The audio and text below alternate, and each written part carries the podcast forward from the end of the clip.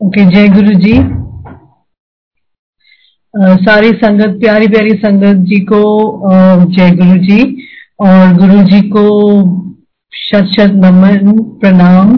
और उनका बहुत बहुत शुक्राना कि उन्होंने मुझे ये मौका दिया कि मैं आप सबके साथ अपनी जर्नी और मेरा एक लेटेस्ट सत्संग है, जो बहुत बड़ा सत्संग है।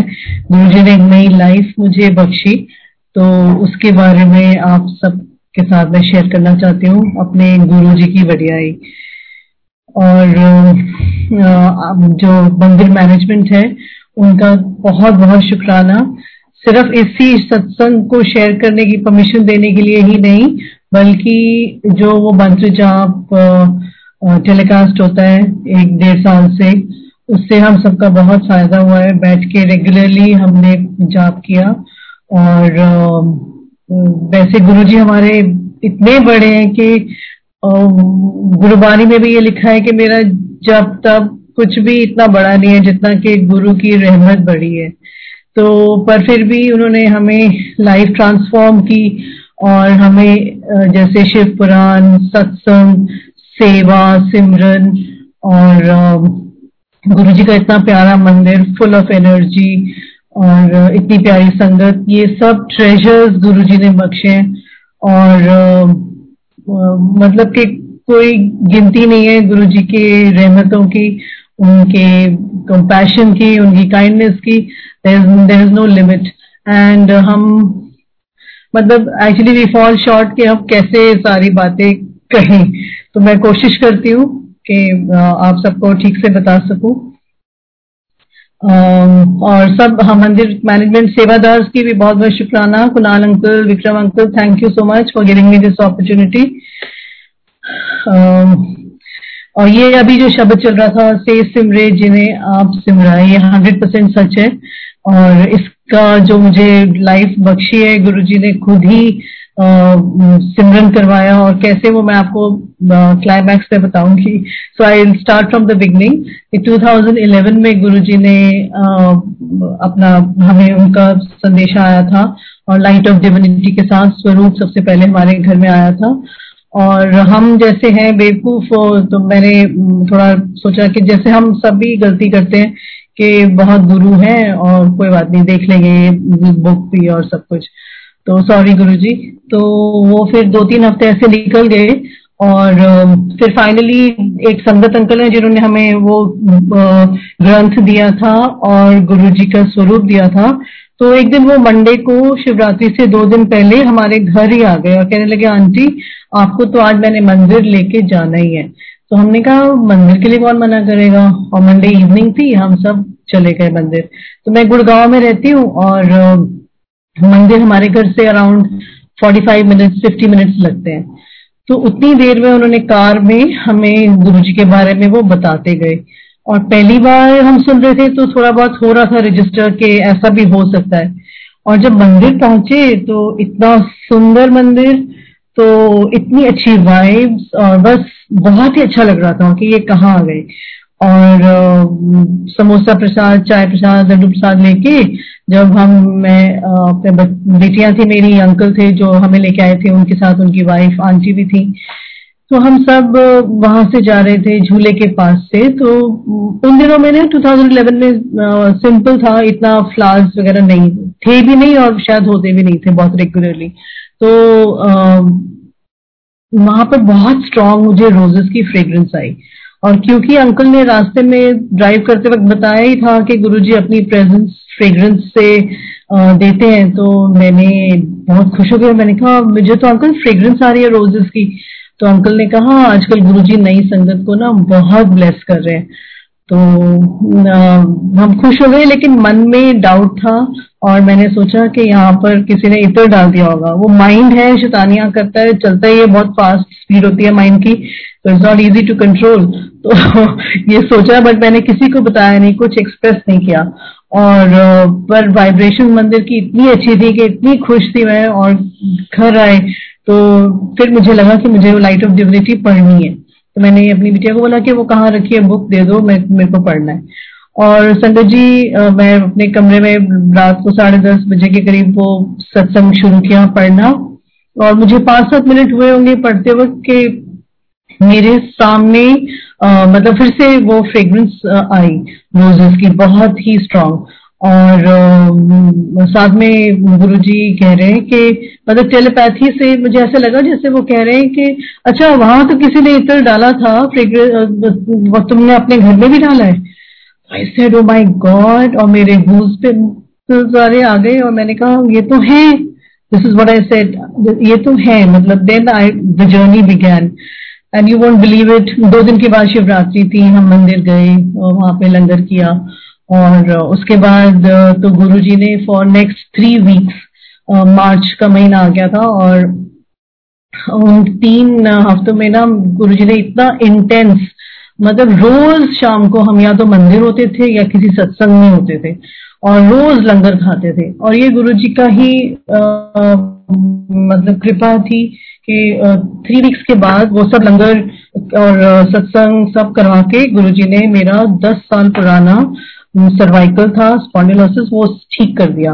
और वो हुआ कैसे कि रात को मैं सो रही थी और ढाई बजे के करीब मेरी नींद खुली वेंट टू द बाथरूम और मुझे ऐसे लगा कि मेरी स्पाइन में कोई वाइब्रेशन हो रही है।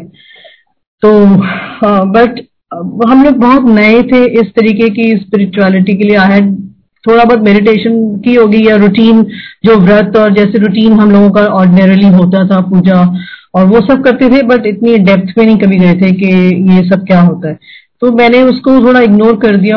ऑल्सो बिकॉज़ मैंने शायद कोई दवाई गलत खा ली थी रात को तो मैंने कहा कि ये तो शायद वो गलत मेडिसिन की वजह से ना हो रहा हो, और मैं सो गई। तो उसके कुछ दिनों के बाद आ, हम गए थे दिल्ली कैंट में एक आंटी के घर पुरानी संगत उनके घर में सत्संग था। तो लॉन्स थे बहुत सुंदर उन्होंने लॉन में अरेंज किया था। वहाँ पर एक अंकल खड़े हुए और वो अपना सत्संग सुना रहे थे। तो उन्होंने उनके शब्द थे उन्होंने कहा गुरु जी ना रात को ढाई बजे आते हैं। और मेरे तो कान खड़े हो गए। मैंने कहा गुरु जी फिर कहने लगे कि गुरु जी मैंने मेरा ना बैक एक ठीक किया।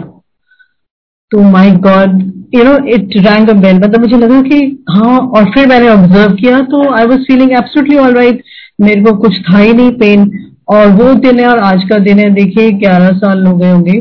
तो दस साल तो वो मेरा क्योर्ड है.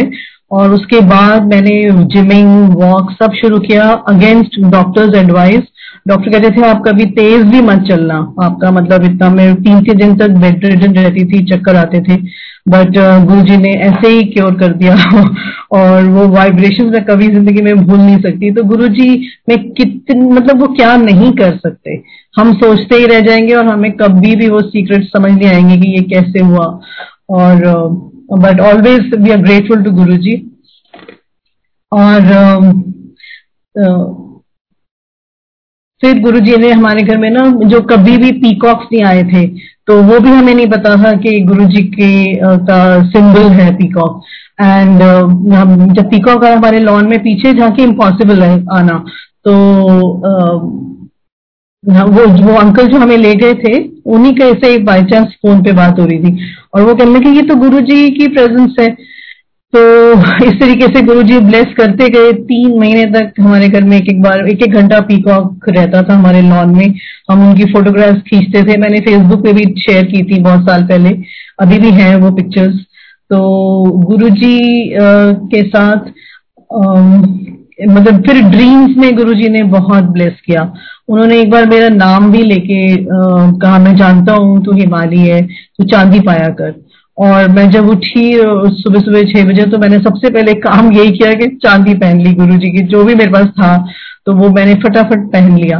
और अब मैं रेगुलरली कड़ा वगैरह पहन के रखती हूँ गुरु जी मतलब यू नो और गुरु जी के साथ ना कुछ एक्सपीरियंसेस हॉल में गुरु जी के दरबार में भी हुए, जो हमारा संगत हॉल है। उसमें भी मैंने कुछ आउट ऑफ़ द वर्ल्ड मतलब आप समझते हैं स्टेट ऑफ़ ब्लिस या आनंद या I don't know what it was but वो कुछ मिनट्स के लिए मतलब वो मेरे साथ हुआ।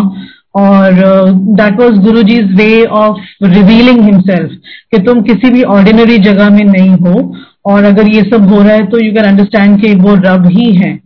तो ये सब चलता रहा, लेकिन फिर भी कहीं ना कहीं डाउट मतलब दो ढाई साल मुझे लगे कंप्लीटली सरेंडर करने के लिए या surrender is a very big word but कहने का मतलब कि बिल्कुल मानने के लिए कि हाँ ये हमारे ईश्वर है। तो बहुत बहुत स्ट्रेंज बातें हुई जो कि बिल्कुल अभी ऑडियो सत्संग में समझाई भी नहीं जा सकती वो अगर हम रूबरू सामने बैठेंगे तो फिर मैं और भी बातें कभी बताऊँगी। और मैंने वैसे शेयर भी की हुई है कुछ संगत के साथ। तो आ, फिर एक बार हमारी घर मेरे को ड्रीम आया गुरु जी का कि गुरु जी हमारे घर में आए हैं और वो बैठे हैं और वो ना कुछ मंत्र जाप कर रहे हैं। और मैं उनके पीछे हूँ। गुरु जी आगे हैं और मैं उनके पीछे बैठी हूँ और मेरे पास एक स्टोव है जिसमें कढ़ाई रखी है और मैं कड़ा प्रसाद बना रही हूँ। तो इतने में पीछे से एक आंटी आके आ, मेरे शोल्डर से ना उस कढ़ाई में और भी आ, या तो सूजी होती है तो वो और डाल देती है। तो मैं कहती हूँ कि ये तो एक बार में बनेगा भी नहीं दो बार डिवाइड करना पड़ेगा क्योंकि बहुत ज़्यादा हो गया। तो जैसे कि मैं सत्संग में, क्योंकि इसके पहले मैं एक सत्संग कर चुकी थी, जो उसमें मैंने दो बार बनाया था प्रसाद। क्योंकि हमारे घर में इतना अरेंजमेंट नहीं होता ना बड़े बड़े बर्तनों का एंड ऑल तो first time I was organising a satsang. तो मुझे वही लगा सपने में कि ये तो मुझे दो बार बनाना पड़ेगा, जैसे कि मैं सत्संग में बनाती हूँ। और यहाँ पर ड्रीम स्टॉप होके दूसरा मुझे उसी दिन मतलब उसी रात को सपना आया कि मैं अपने घर से बाहर निकल रही हूँ और मेरे घर के सामने ना मदर डेयरी है।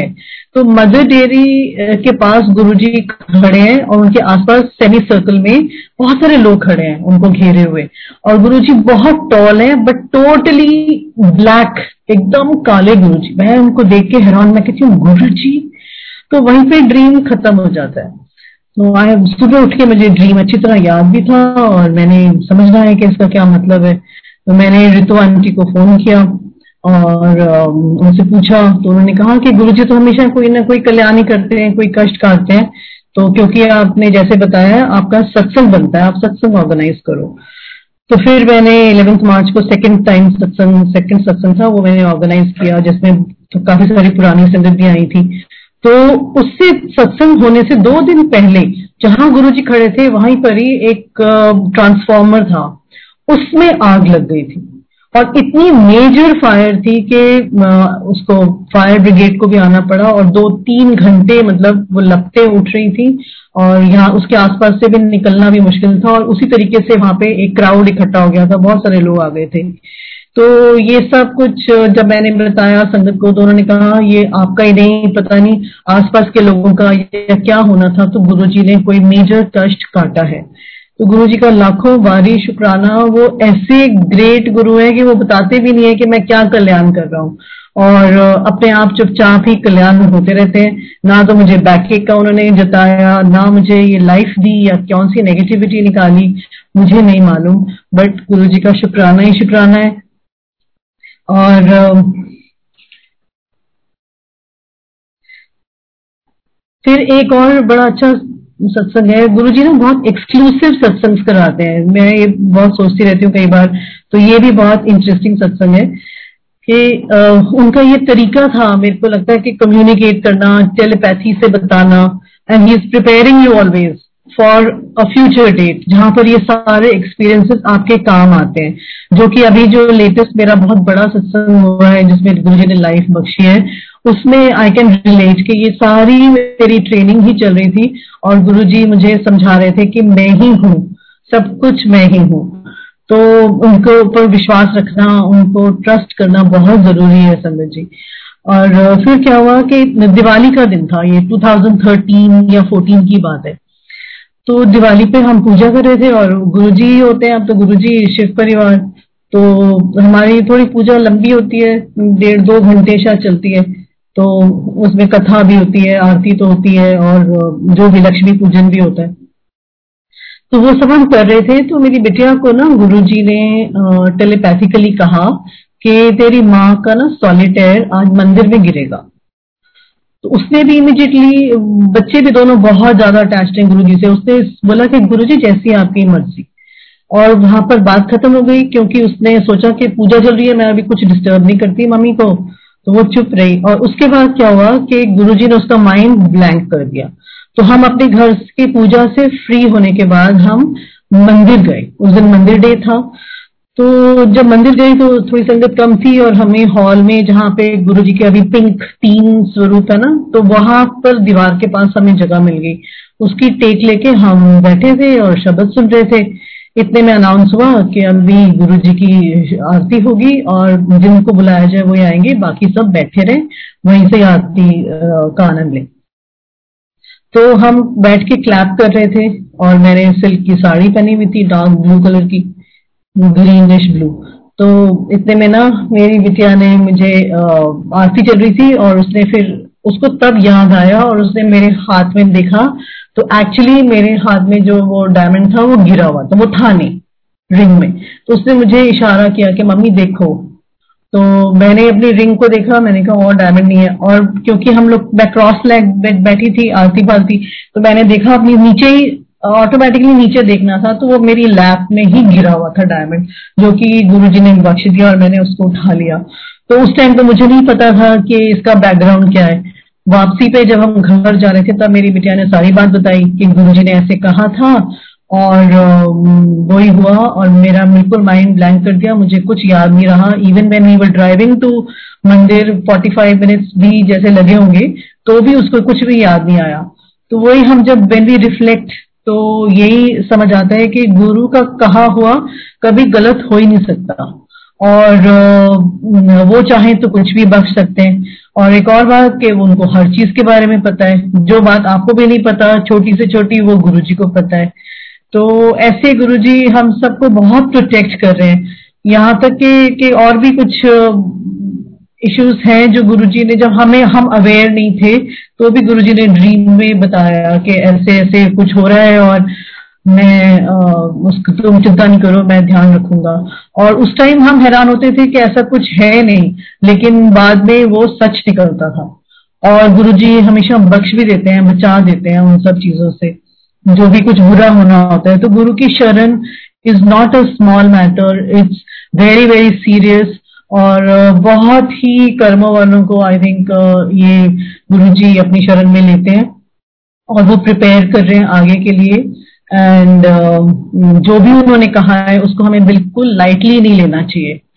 तो अभी मुझे एकदम याद आ रहा है कि गुरु जी कहते हैं एबीसी मत करो। किसी को अब्यूज मत करो ब्लेम मत करो क्रिटिसाइज या कंप्लेन मत करो। तो हम लोग सेवा करते हैं मंदिर में और कुछ ना कुछ कभी ऊंच नीच थोड़ा सा किसी से बात हो ही जाती है। तो ऐसे ही हम लोग वापस आ रहे थे एक दिन सेवा करके। तो एक आंटी सेवादार आंटी ने मुझसे पूछा कि, आंटी, बताओ गुरु जी कहते हैं एबीसी मत करो और हम लोग तो ऑफ़िस में भी काम करते हैं, यहाँ भी करते हैं। तो गुस्सा आ जाता है तो कैसे करें? तो मैंने कहा, सही बात है, मेरे पास भी इसका जवाब नहीं है, हम ना गुरु जी से ही पूछेंगे। लेट्स आस्क गुरु जी तो नेक्स्ट डे मंडे था और मैं बैठ के शिव पुराण तो गुरु जी ने शुरू कराई हुई है, हम पढ़ते ही रहते हैं। तो मैंने उस दिन पाठ करने बैठी तो मेरी बिटिया का ऑफ़िस शायद उस दिन नहीं था और समथिंग लग दैट वो घर पर थी। तो मैंने उसको बुलाया, मैंने कहा, मैं पाठ करी तुम ये वाला चैप्टर मेरे साथ बैठ के सुनो। तो वो आके बैठ गई। इतने में मुझे याद आ गया प्रीवियस नाइट की बात कि हम लोग वाइल कमिंग बैक होम हम यही बात कर रहे थे कि गुरुजी, ये एबीसी तो बहुत ही मुश्किल है, कैसे करें? तो मैंने गुरु जी को देखा, उनका स्वरूप हमारे बहुत बड़े बड़े लगे हुए तो मैंने कहा गुरु जी आप ऐसे कहते हैं? लेकिन ये बहुत मुश्किल है, कैसे करें?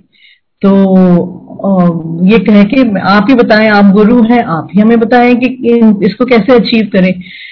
तो गुरु जी ने, उस मतलब कुछ नहीं बोला, मैंने अपनी शिव पुराण शुरू कर दी। आप मानेंगे नहीं संजय जी, मैंने एक डेढ़ पेज पढ़ा होगा कि गुरु जी का ना बहुत फोर्सफुली जैसे कि एक मेरे माथे पे ना एक एनर्जी जैसे आती है कि स्टे काम तो मैंने कहा, और मुझे इतनी फोर्सफुली जैसे उनका जवाब आया कि मैं एकदम रुक गई पढ़ते पढ़ते और मैंने अपनी बेटी को बोला कि मुझे रुकना ही पड़ेगा तो लेट मी से टेल यू समथिंग तो उसने बोला, क्या मम्मी? मैंने कहा, अभी हमने बोला ना गुरुजी को कि आप हमें बताओ कि गुरुजी, ये आसान काम नहीं है एबीसी हमें गुस्सा ही जाता है। तो क्रिटिसाइज भी हम कर देते हैं। आप गवर्नमेंट को ही हम क्रिटिसाइज करते हैं और कुछ नहीं तो तो इतना कुछ होता है। कभी मूवी किसी ने बनाई है, हम उसको क्रिटिसाइज करते हैं। तो कैसे करें? तो गुरु जी कहते हैं स्टे काम नाउ संगत जी अगर आप इसके बारे में सोचें कि काम वही इंसान रहता है जो ज़्यादा अफेक्टेड ना हो ना क्रिटिसिज्म से ना प्रेज से। सो so, जो डुअलिटी है हमारी दुनिया इज़ मेड ऑफ़ डुअलिटी जहाँ दो चीज़ें हैं।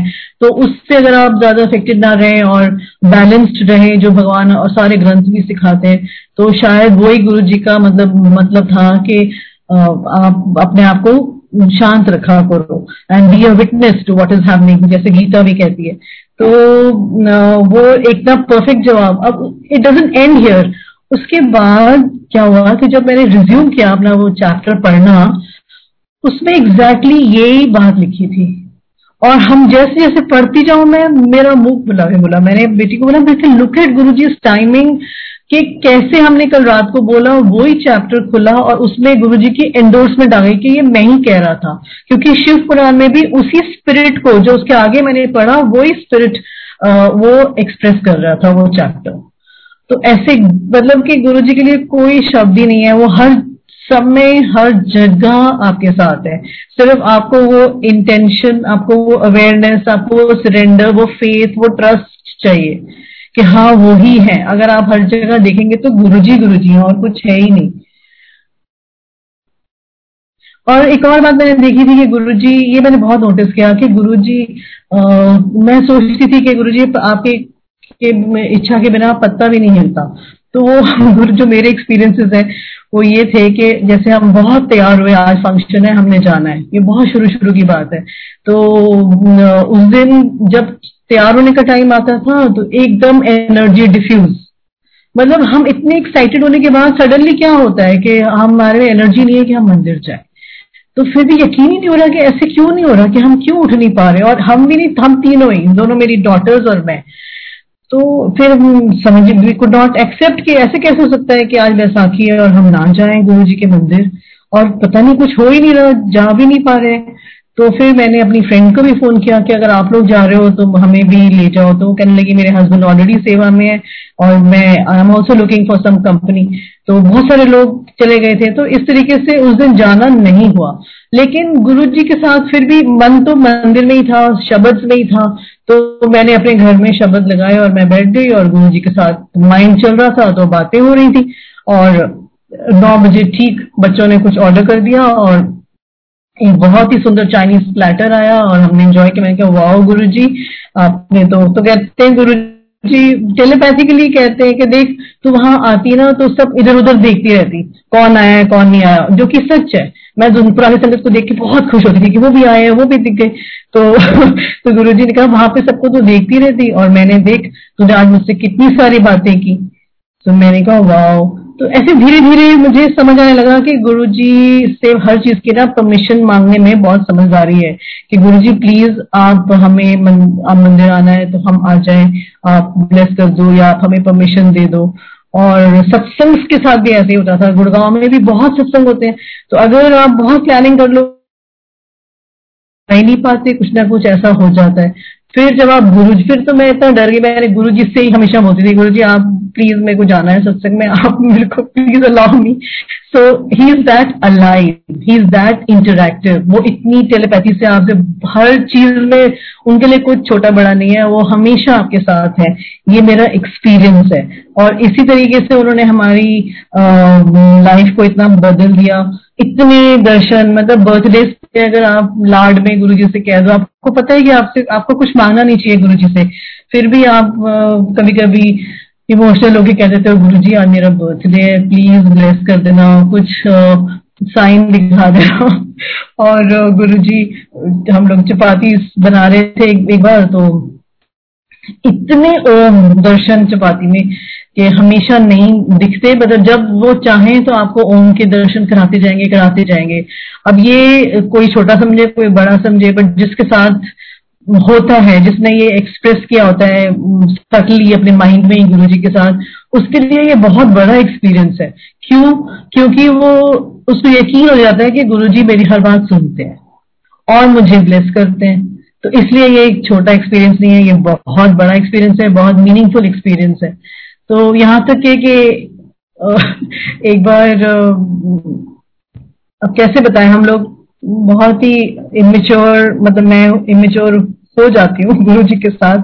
तो एक बार कोई ऐसे कुछ फ़ंक्शन था जिसमें हमारी रेगुलर सेवा नहीं थी, पर हमें बुलाया गया। तो उस दिन वहाँ सेवा की और शाम को जब उठे तो गुरु जी से बोला गुरु जी आज तो बोनस सेवा हो गई तो आपके दर्शन भी बिकॉज़ हम लोग हमेशा ही दर्शन के प्यास होते हैं गुरु जी के। कुछ ना कुछ चाहते हैं कि वो दिख जाए, कुछ उनकी फ्रेग्रेंस आ जाए, कुछ कह दें यू नो तो हम वहाँ से किचन के पास से जा रहे थे तो सबसे पहले झूला आया तो झूले पे माथा टेका। और आप संगत जी बिलीव तो करेंगे because you are all sangat and you know about Guru ji कि वो ना तो वहाँ पे कोई खड़ा था झूले के पास, ना ही कोई हवा चल रही थी और आपको पता है मेटल का वो झूला है, वो हिल रहा था। हर समय मतलब गुरु जी इतने दर्शन और इतना so we are totally in love with Guru ji and so grateful to him for these out of the world experiences मतलब आपको रब मिल गया, आपको भगवान मिल गया, आपको और क्या चाहिए? और टेलीपैथी और के बारे में और बताती हूँ मैं आपको कि मुझे जब हम 2011 में गए थे तो बहुत रेगुलेशंस कम थी बिकॉज़ कम संगत थी। सिक्योरिटी भी ऐसी कोई टाइट नहीं थी। तो हम लोग तो गाड़ी पार्क करके फटाफट भाग भाग के अंदर बैठ जाते थे और ग्यारह बजे तक भी हम बैठे रहते थे। कोई हमें नहीं कहता था, जाओ। तो लेकिन अब जब संगत बढ़ गई तो डिसिप्लिन भी ज़रूरी है। तो मुझे लेकिन बहुत लगता था कि क्यों गाड़ी बाहर पार्क करूँ? मेरे को चलने की भी मैं थोड़ी सी यू नो आनाकानी करती हूँ। जबकि शटल सेवा है बट लगता था नहीं बस वहीं पर चले जाएँ और भाग के अंदर चले जाएँ। तो इसके ना दो तीन सत्संग हैं, बहुत ही प्यारे सत्संग हैं। तो गुरुजी ने एक बार मैं ड्राइव करते हुए आ रही थी और जहाँ पर ये जहाँ पे मैरिजेस नहीं मैरिजेस होती क्या बोलते हैं उनको? ये जो हॉल्स बने हुए हैं क्या नाम है इनके? वट एवर जहाँ पे मैरिजेस होती है ना ये आ, उनके पास उस रोड से हम जा रहे थे तो गुरु जी ने जैसे मेरे को टेलीपैथी पे लिखा सीधे अंदर आ जाए। क्योंकि मेरे mind at the back of my mind यही था कि कहाँ पार्किंग मिलेगी बहुत दूर मिलेगी वहाँ से कितना चलना चल के आना पड़ेगा ऐसे मैं सोच रही थी। तो गुरु जी कहते हैं कि ना सीधे अंदर आ जाए। मुझे लगा कि ये तो मेरा माइंड ही चल रहा होगा। मैंने कुछ नहीं कहा। मेरी बिटिया भी मेरे साथ ही थी। थोड़ी देर के बाद फिर से गुरु जी ने बोला तो आई कुड नॉट स्टॉप मैंने उसको बताया। मैंने कहा, मुझे ऐसा लग रहा है गुरु जी कह रहे हैं तो सीधे अंदर आ जाए। और शायद थर्सडे का दिन था और हम लोग छह बज रहे थे, शब्द शायद शुरू हो गए थे तो इट्स नॉट पॉसिबल कि हमें अंदर जाना दिया जाए। तो जब मैं पहुँची टी पॉइंट पर तो वहाँ पर अंकल ने रुकना ही था।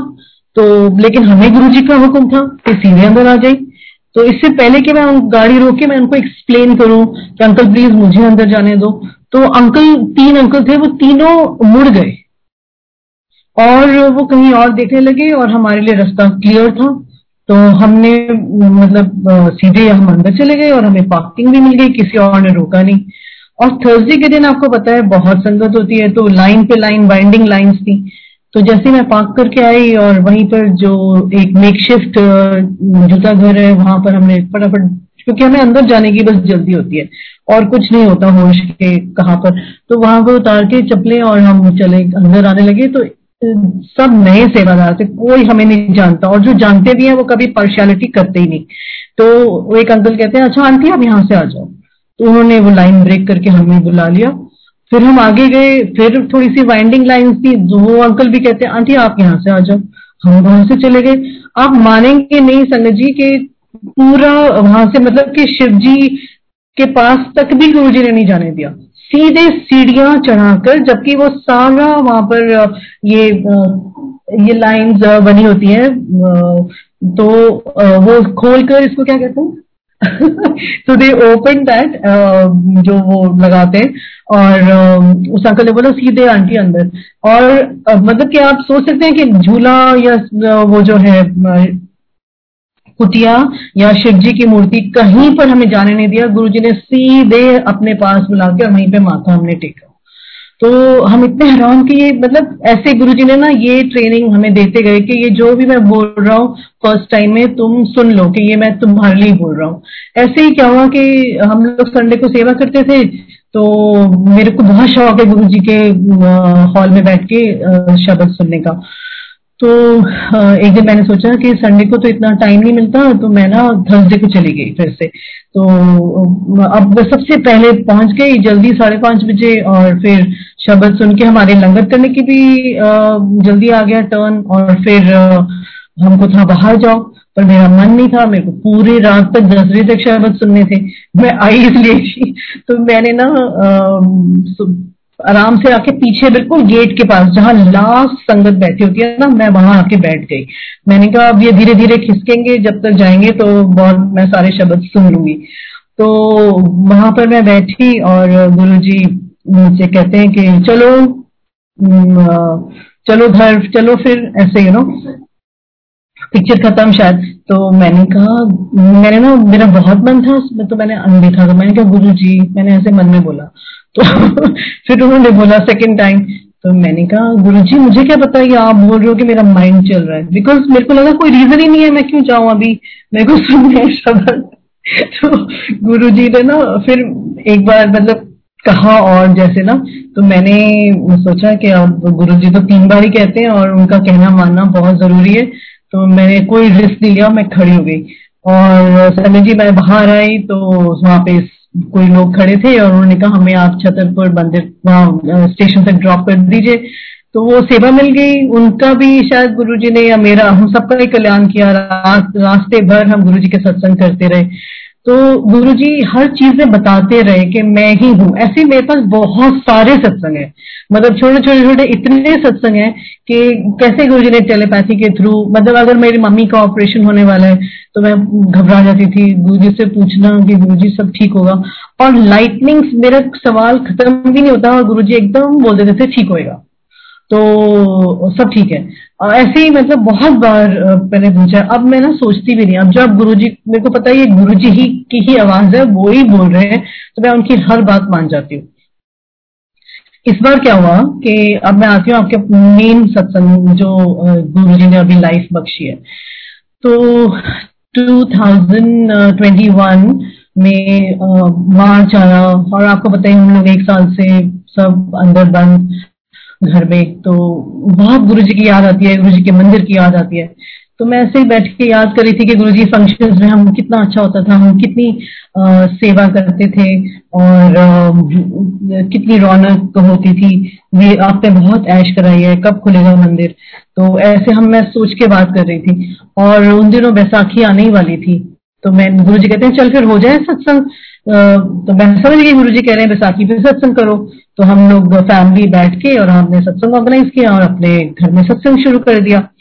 और जब सत्संग चल रहा था हार्डली एक दो शब्द हुए होंगे कि हमने गुरुजी की गद्दी सब सजाई हुई थी और एकदम गुरुजी आए और कहने लगे मुझे कि तू मैंने बुलाती रहती चल मैं आ गया, अब तुम ना मतलब माथा टेको।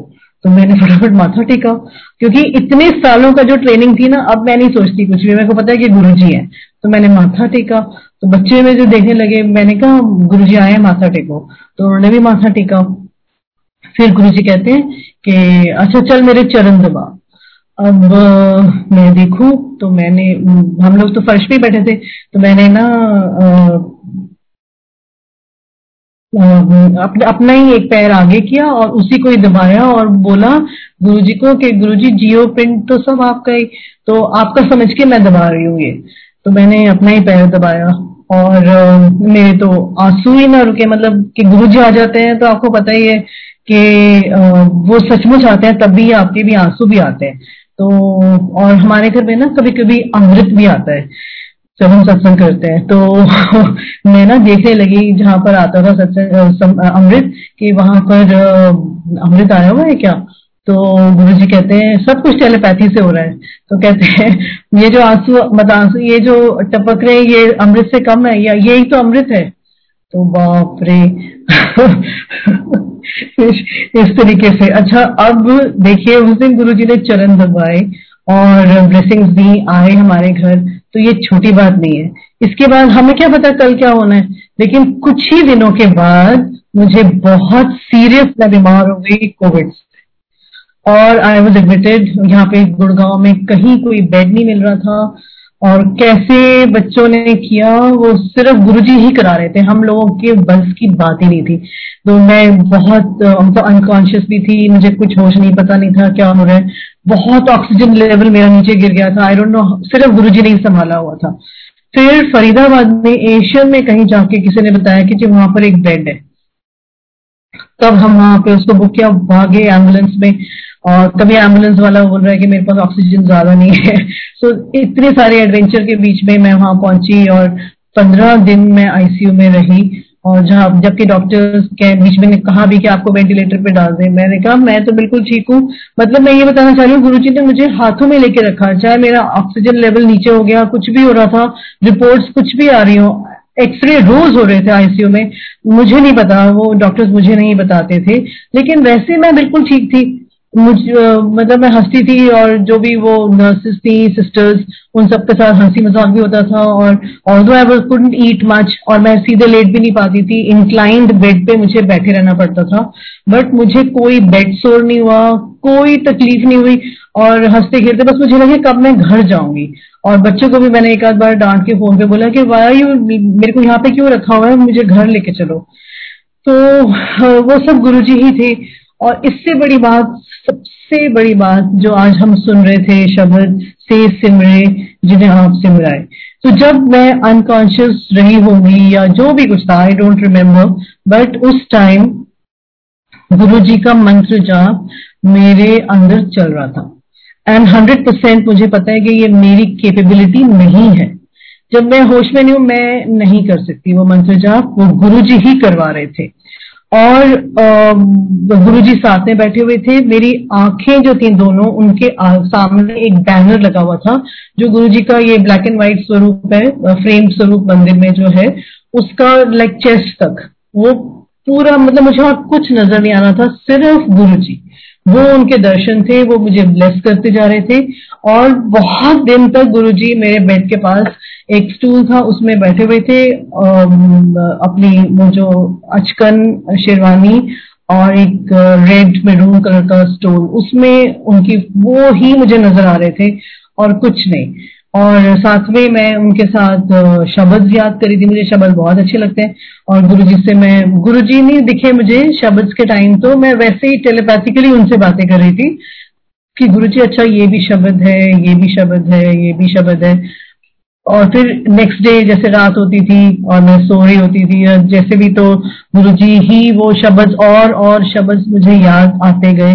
और ऐसा लग रहा था कि बहुत सारे शब्द के मीनिंग्स भी अपने आप क्लियर होते रहे। और जो मेरा बेड था, और जो रूम था तो वो था तेरह सात तो ये भी गुरु जी के साइंस होते हैं। सारी संगत को पता है कि जब ऐसी चीज़ें देख के आपको एकदम लगता है हाँ जी गुरु जी हमारे साथ ही हैं। और वही मतलब कि इसमें कोई एक पॉइंट भी कहीं पर डाउट नहीं है कि ये गुरुजी ने मुझे नई लाइफ दी वही आए।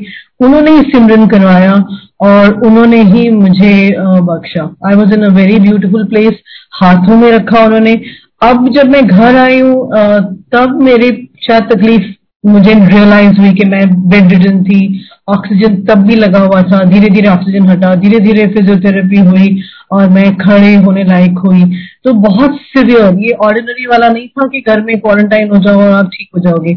ये बहुत सिवियर था और मेरे डॉक्टर्स को भी यकीन नहीं था। तो मेरे जो डॉक्टर डॉक्टर प्रशांत हैं, उन्होंने देखा मैं शाम को जब मैं अपने प्राइवेट रूम में आ गई थी तो मैं फ़ोन अलाउड था तो मैं सारा टाइम शब्द सुनती थी और मंत्र जाप सुनती थी और एक और बात बतानी थी अक्टूबर वाली। तो ना उनको भी थोड़ा सा पता लगा गुरु जी के, पहले उनको नहीं पता था और क्योंकि उन्होंने मुझे देखा सरवाइव होते हुए तो उन्होंने कहा कि मुझे आपके गुरु जी से ज़रूर मिलना है एक दिन। तो लेकिन वो हमेशा जल्दी में होते हैं, मैं उनको पूरी बात बता नहीं पाई कि गुरुजी चोला छोड़ चुके हैं या जैसे भी। और तो जब भी मिलूँगी, उनसे ज़रूर बात करूँगी और डिटेल में बताऊँगी गुरुजी के बारे में। और एक और बात मैं बताना भूल गई कि टू थाउज़ेंड ट्वेंटी में सेवनटीन अक्टूबर को ना मेरी बिटिया को सपने में गुरुजी आए। और उन्होंने बोला कि अब तो ना मेरे पास इक्कीस मई मई को आना। तो हमें समझ नहीं हमने कहा ठीक है, कुछ भी गुरु जी तो कोई उनका हुक्म तो मानना ही है, वो पता नहीं किससे कह रहे हैं, क्या काट रहे हैं। तो जब दिवाली का हुआ, लंगर हम उसमें भी गए, फिर न्यू ईयर पे भी गुरु जी का मंदिर हम गए, और शिवरात्रि पे भी मौका मिला गुरु जी के मंदिर जाने का, लेकिन मेरी बिटिया नहीं गई। और उसके बाद ये सब हो गया कोविड एंड ट्वेंटी फ़र्स्ट में वो डेट है जब मेरे को डॉक्टर ने बोल दिया था कि हाँ अब आप डिस्चार्ज हो जाओ. एंड ट्वेंटी सिक्स को मैं घर आई थी तो चार पाँच दिन के बाद. और ट्वेंटी फ़र्स्ट को फिर उर्वशी गई थी मंदिर, और बाहर से उसने जो भी माथा टेका गुरु जी को, और वहाँ पर उसको किसी अंकल ने एक जल प्रसाद दिया. वो जानते थे कि मैं बीमार हूँ, और उन्होंने कहा कि ये जल प्रसाद मम्मी को सारा पिला देना. तो ये गुरु जी ही है और कौन है? हाँ और फिर ये कार में भी जब बैठी थी तो गुरु जी को याद करी थी, बहुत देर बैठी और एकदम भाव क्योंकि इनको पता था मम्मी मतलब मेरी फैमिली भी सब रो ही रहे थे कि ये तो शायद चली जाएगी। तो बच्चों भी बहुत सेंटिमेंटल थे और गुरु जी को बहुत थैंक थैंक कर रही थी कि गुरु जी आपने बख्शी है हमारे मम्मी की लाइफ तो फिर इसकी दुपट्टे में भी फ्रेग्रेंस आ गई थी, जो उसने मुझे घर हॉस्पिटल में आकर सुनाया। तो गुरु जी मतलब रीएश्योर करते हैं कि वही है वही है मतलब क्या कहें गुरु जी के लिए। और मैं आपको एक दो बातें और बताती हूँ कि मेरे ना घुटने में, एक घुटने में थोड़ा सा दर्द होना शुरू हुआ। तो मैं किसी संगत, सत्संग में गई तो मैंने सोचा, आज ना चेयर पे बैठती हूँ, क्योंकि ये घुटनों पे शायद ज़्यादा स्ट्रेन हो रहा है तो let me give them some rest तो जैसे ही मैं बैठने लगी चेयर पे गुरु जी कहते हैं टेलीपैथिकली कहते हैं, नीचे बैठ। तो मेरे को मैं तो उनका हुक्म हमेशा मानती हूँ। मैं ना फटाफट नीचे बैठ गई। और जैसे मैं नीचे बैठने लगी तो गुरु जी कहते, तेरे घुटने ही तो ठीक कर रहा हूँ। और सच्ची बिलीव में कि संगत जी, कोई मैंने ट्रीटमेंट नहीं ली, कोई दवाई नहीं ली। जो बहुत दिनों से दर्द हो रहा था, वो सिर्फ़ नीचे बैठने से ही गुरु जी के हुक्म से सारा ठीक हो गया। गायब हो गया, कहीं पता नहीं कहाँ चला गया। और एक और बहुत इंटरेस्टिंग बात बताती हूँ कि एक बार किसी फ़ंक्शन की ना सेवा चल रही थी। तो हम सब हॉल में बैठे थे और सेवा कर रहे थे। मैं चेयर पे बैठी थी, जेठा अंकल भी मेरे साथ बैठे थे और एक और आंटी थी। तो सब नीचे बैठ के फ्लावर्स वगैरह जो भी सारी सेवा होती है। तो उस दिन ना संगत डे था और शायद कोई मीटिंग भी थी। तो बहुत संगत आई हुई थी। मतलब सेवादार बहुत थे, बहुत सेवादार थे मंदिर में। तो उस दिन इन्होंने ना तीन चार काउंटर्स लगाए और हम लोगों को अनाउंस किया कि जो लंगर अभी होगा दोपहर को तो वो आप सब जो हॉल वाले हैं, वो हॉल के अंदर ही रहेंगे, वहीं पर ही आपको मिल जाएगा। तो जब आपके पास कोई चॉइस नहीं होती ना तो आप उनको ये नहीं कह सकते कि, अंकल, मुझे चावल नहीं चाहिए, या मुझे फुल्का नहीं चाहिए, या मुझे ये नहीं चाहिए, आप कुछ नहीं कहते, आप ले लेते हो। तो ऐसे करके हमारा पूरी थाली भर कर आई और हमने वो लंगर किया। आप सोचो कि पूरी थाली खाने के बाद किसी को कैसे भूख लग सकती है। पर गुरु जी के तरीके जब उन्होंने ब्लेस करना है या आपको कुछ क्योर करना है तो फिर वो आप कुछ भी मतलब वो डाइजेशन का भी सब कुछ वो रखते हैं अपने, उनके कंट्रोल में ही है हर चीज़। ये मैंने एक्सपीरियंस किया। तो उस दिन ना मेरे एक फिंगर में बहुत तेज दर्द था और वो मंदिर में आने के बाद ही शुरू हुआ था दर्द। पर मैं सेवा करती रही, मैंने इग्नोर कर दिया था। अब जब मैं वापस गई लंगर करके अपनी सेवा में तो मुझे पंद्रह मिनट भी नहीं हुए थे और मुझे ऐसे ज़ोर से भूख लगी जैसे कि मैंने दो तीन दिन से ही खाना नहीं खाया। तो पर मैं चुप रही क्यों? क्योंकि मेरे को लगा कि इतनी संगत है तो मुझे और लंगर नहीं लेना चाहिए। किसी का शेयर होगा। तो आ, मैं ना बैठी रही। अच्छा 45 मिनट्स के करीब निकल गए और उसके बाद अनाउंसमेंट हुई कि आप सब लोग बाहर आके चाय प्रसाद ले लीजिए। तो जब मैं उठी तो भूख तो लग रही थी तो मैंने जेसरा अंकल को कहा, मैंने कहा, अंकल, मुझे तो भूख ही बहुत लग रही है। तो अंकल कहते आंटी तो फिर लो ना क्यों नहीं लेते लंगर? एंड आई वेंट बाहर तो एक्चुअली लंगर तो खत्म हो चुका था, फिर उन्होंने थोड़े से पुलाव बनाया था। तो वो बिल्कुल खत्म हो रहा था हार्डली एक दो कड़छी बचा था। तो मैंने आंटी को बोला, आंटी थोड़ा सा मुझे दे दो लंगर। आंटी ने कहा हाँ ज़रूर। तो मेरे को थोड़ा सा दो चार बाइट मतलब थी, वो मैंने ली। और खाया। आप मानेंगे कि वो खाते ही चाय के साथ लिया और मुझे नहीं पता वो मेरा फिंगर का पेन कहाँ गया। अब ये आप बोलेंगे, ये तो छोटी सी बात है, इसमें क्या है? नहीं, लेकिन गुरु जी के तरीके हैं आपको समझाने के। और दो वो जताते नहीं है बट आपको वो बता देते हैं कि ये कल्याण हिंस दे देते हैं गुरु जी तो हुआ ऐसे कि दो चार दिन के बाद ही सैनी अंकल है, उनके घर में सत्संग था। और उन्होंने अपना सत्संग सुनाया कि कैसे उनके हार्ट की ब्लॉकेजेस थी और कैसे गुरुजी ने उनका ड्रीम में उनके फिंगर्स के थ्रू कुछ निकाला और उनका ऑपरेशन कर दिया एंड ही वाज फाइन यानी फाइन सो मुझे ऐसे लगा कि ज़रूर मेरा कोलेस्ट्रॉल भी बढ़ा रहता है, कुछ ना कुछ गुरु ने ज़रूर ठीक किया है। तो कितने गुणगान गाए गुरु जी के मतलब हर एक चीज़ के लिए सिर्फ़ गुरु जी के ऊपर ही हम डिपेंड करते हैं। और कई बार मैं बोलती हूँ गुरु जी मैं बहुत ज़्यादा ही डिपेंड कर रही हूँ। तो हम अपना कर्म कैसे करें? और फिर सरेंडर यही होता है कि जो आपने थॉट देनी है जो आपने करवाना है, कर्म भी आप ही करवाते हैं, सब कुछ आप ही कराते हैं। तो इस तरीके से मतलब ये जर्नी इतनी सुंदर है। इस जन्म में गुरु जी ने हमें इतने प्यारे एक्सपीरियंसेस बख्शे हैं। तो कोई कैसे शुक्राना करे गुरु जी का? तो तो वही एक आंटी किसने उस दिन कहा था, इतने सत्संग सुनते हैं हम याद नहीं आ रहा शायद पाल आंटी थी, उन्होंने कहा, सबसे अच्छा शुक्राना गुरु जी का यही है कि आप उनके बताए हुए रास्ते पर चले और उनका हुक्म माने, उनके डिसिप्लिन में ही रहे। जैसे कि एक बार एक और बहुत ही इंटरेस्टिंग बात बताती हूँ आपको कि मैं ना मंदिर आ रही थी, और अगेन टी पॉइंट पे वो अंकल सब खड़े हुए।